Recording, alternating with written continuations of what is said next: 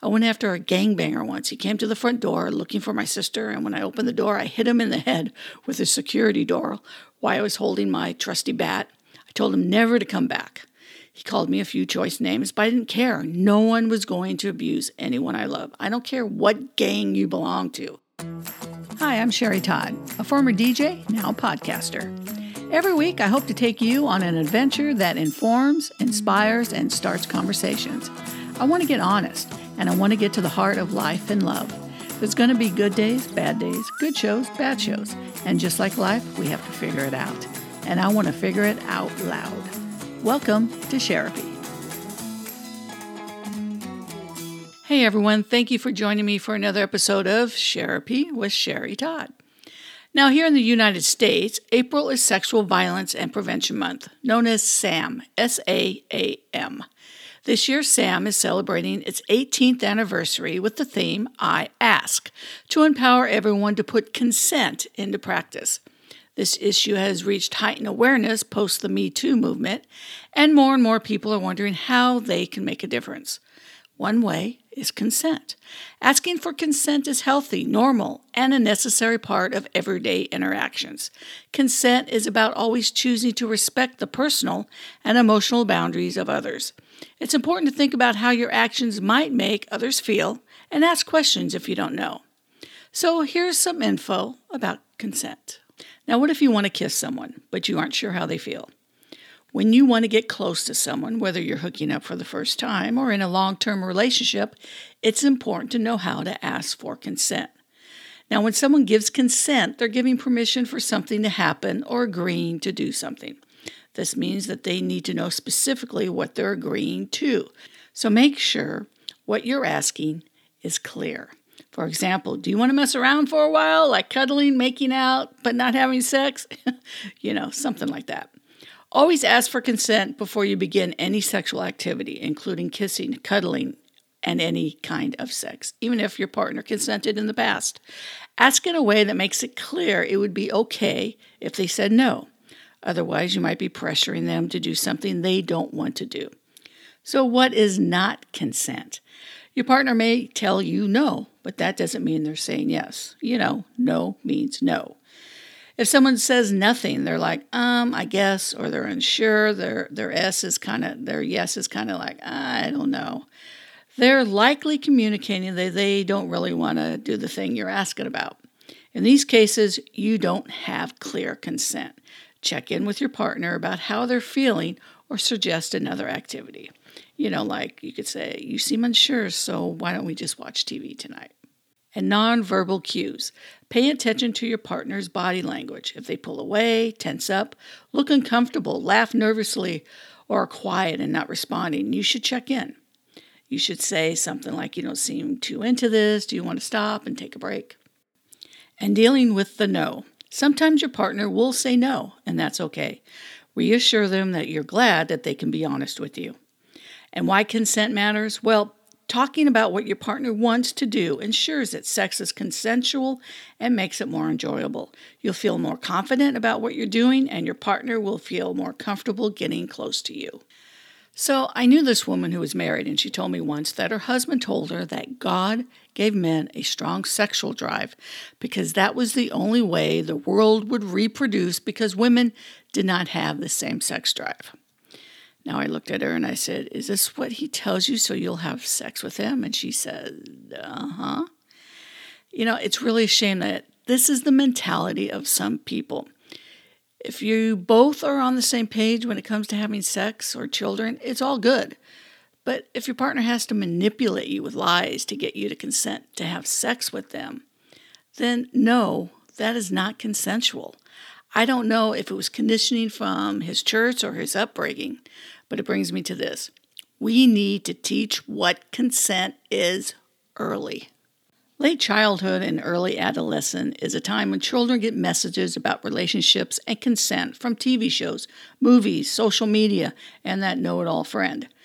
This makes it an ideal time for parents to have conversations about consent. Talking with your child now will encourage open and honest communications as they mature and enter their first relationship. Tell them consent means asking someone for their permission to do something and accepting their answer. Consent shows up in kids' lives when they ask peers if and when they want to play, if they want to sit together at lunch or on the bus, if they'd like to share school supplies, toys, food, etc. Helping kids to ask for consent and, and to accept rejection in these everyday ways builds a foundation for practicing consent in intimate relationships as they get older.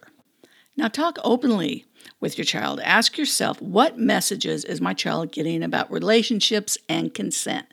What messages do I want them to get? Let your child know that they can come to you with questions about consent and relationships. Answer their questions honestly and encourage ongoing conversations about respect and safety. Teach respect for boundaries. Teach your child that consent means always choosing to respect others' boundaries. Boundaries are a person's right to choose what's comfortable for them. Teach how to ask for consent. Help your child to think about how their actions might make another person feel and to ask questions if they don't know. Everyone has boundaries, and no one should ever feel pressure to do something that they're not uncomfortable with. Model asking for consent. Show your child ways to ask for consent by modeling the words and actions yourself. Model respect for boundaries by asking your child for consent and accepting their answer, like when asking for a hug or sharing information with them about others. Use teachable moments to talk about consent and respect. Now, what about digital consent? Now, this is something I'm guilty of myself. There's been a few times that I've posted a picture of someone on social media with asking if it was okay, and the person was not happy. Some folks just don't want their picture on Facebook or Instagram, and they have every right to feel that way. You know, I sometimes tease them and say, What are you in the witness protection program? But I'm, I'm the same way at times, so I guess I'm kind of like a hypocrite. We need to be more respectful. I need to be more respectful. So let's be clear. Ask for digital consent. Consent should be part of your interactions with others when you're texting or using social media. Although you aren't talking face to face, you should always consider how your actions might make another person feel and ask questions if you don't know. Now, when it comes to texting, just because technology connects us 24 7 doesn't mean that your partner is always available. Some people enjoy rapid fire text conversations, while others, you know, they just like to text to make plans. Check in with your partner about how often you would like to text each other and what you consider a reasonable amount of time to respond.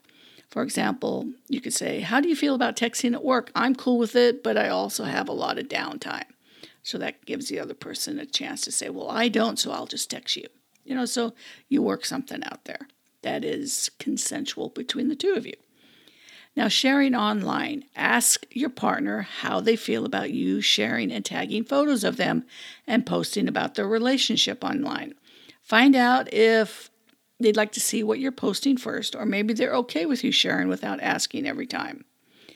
Now, sexting. Sexting means sending sexual photos, videos, or messages from your phone or computer.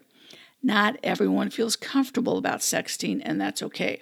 There are good reasons to have concerns about sharing a private image. It's never okay to send unwanted sex, even to a long term partner. If your partner's okay with sexting, ask them before you send them anything. And there's picture pressure.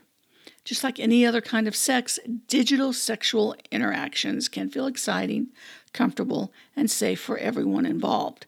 If someone says no to sending a nude picture, respect their choice and move on. Never pressure or guilt someone to send photos, especially nude photos. Uh, this brings me to a story once where I had a friend who had a picture to show me. So she she handed me she handed me her phone, and of course sometimes when you get the phone, you know the screen goes black and you have to tap it. So I got the phone and I was tapping it. It was black. I was tapping it, and I wasn't paying attention. I was kind of looking off while I was tapping it. And of course, when after I was the screen came on, the picture came on, I kept tapping and it moved the picture. So when I looked down at the picture, obviously it wasn't the picture that she wanted me to see. Yes, it was a nude picture that she meant for her husband. And I was like, "Ooh, I don't think you wanted me to see that." She was very embarrassed. And you know, I I I, was, I felt bad for her. But I, my advice now, people, is like, yeah, if you're going to send pictures like that, put it in a special file so nobody can accidentally see it. Because a lot of times people they won't ask if it's okay to go through your pictures. They just see a picture and then they just start scanning through all of them without you even knowing. So it's good to put pictures that you don't want other people to see uh, in a separate file. That's just that's just a little advice. Now, if someone shares a nude photo with you, don't share it with anyone. Sharing intimate photos with someone that they weren't meant for is a violation of trust and could be illegal. It could also be a crime to store or share sexual photos of someone under 18, even if you were also under 18. So remember that. This year's theme, I Ask, provides a great opportunity to empower all of us to put consent into practice. All of us can practice consent in our lives by asking permission and showing respect for others' choices. When it comes to sex, it's important that everyone is on the same page. And the best way to do that is being direct and asking. Remember, our words and actions shape the world around us, whether you are speaking out against locker room talk or helping someone better understand these issues. Your voice is powerful and necessary in preventing sexual violence, misconduct, and abuse. Sexual violence happens in every community. Now, just to be clear on what sexual violence is, sexual violence is any type of unwanted sexual contact, including sexual assault and rape. This can include words and actions like sexual harassment, catcalling, and non consensual sharing of private images, such as revenge porn. Nearly one in five women and one in 67 men in the U.S. have experienced rape or attempted rape sometime in their lives. Anyone can experience sexual violence, including children, teens, adults, and seniors. People who sexually abuse can be family members, friends, romantic partners, or other trusted individuals. They may use manipulation, threats, or force to commit sexual violence, and victims are never, ever to blame. It doesn't matter what someone was wearing, how they were acting, if they were drinking, or what type of relationship they had with the person who abused them. Sexual assault is often not reported. A person may not report what happened for many reasons, including concern they won't be believed, fear of retaliation, distrust of law enforcement, shame or fear of being blamed, pressure from others. Healing and justice look different for every survivor. A survivor may or may not choose to move forward with the criminal justice system. Healing is an ongoing process. Everyone heals in their own time and their own way and you can support survivors. Chances are you know someone who has experienced sexual violence, even if they haven't told you. They are listening to how you talk about the issue, and hearing that you understand and believe survivors may help them feel safe and open up. Embrace your voice. Sexual violence thrives when it's not taken seriously and victim blaming goes unchecked. Your voice is essential in setting the record straight on sexual violence. The good news is that prevention is possible and it's happening. Individuals, communities, and the private sector are already successfully combating the risk of sexual harassment, misconduct, and abuse through conversations, programs, policies, and research based tools that promote safety, respect, and equality. If you want to get help, get involved, or donate, or just like more information, the National Sexual Violence Research Center's webpage is www nsvrc.org. nsvrc.org. I'll post the link on my Facebook and Instagram pages and in the Sherapy with Sherry Todd episode description. So, on a personal note, as a victim of sexual violence, I think what saved me is me. I feel I'm a very strong person. Even though I was scared and afraid growing up, I always felt this sense of defiance about me. I didn't have a lot of support from family, most of it came from good friends who accepted me and liked who I was, which made me feel loved. And when you feel loved, you feel you can do anything, right? But because of my history, I'm very outspoken when it comes to any kind of abuse. I sometimes can be defiant. There was one instance uh, where I was with a friend and we and uh, I was driving her home, And we passed a parked truck and we noticed that the driver was beating his wife on the passenger side. So I immediately slammed on my brakes and backed up, got out of my car, opened the trunk, grabbed a bat, and walked over to the truck and started yelling at the guy. I remember the look of shock on his face. My friend, she started yelling for the girl to get out and get in the car. And uh, the girl did, and she started yelling about her son. And we're like, what? And she goes, my son, my son. And uh, we backed up, and there was her son, probably around five years old, and he was running down the sidewalk. So we pulled up to the boy, and his mom opened the door, and he got in the car. We drove away.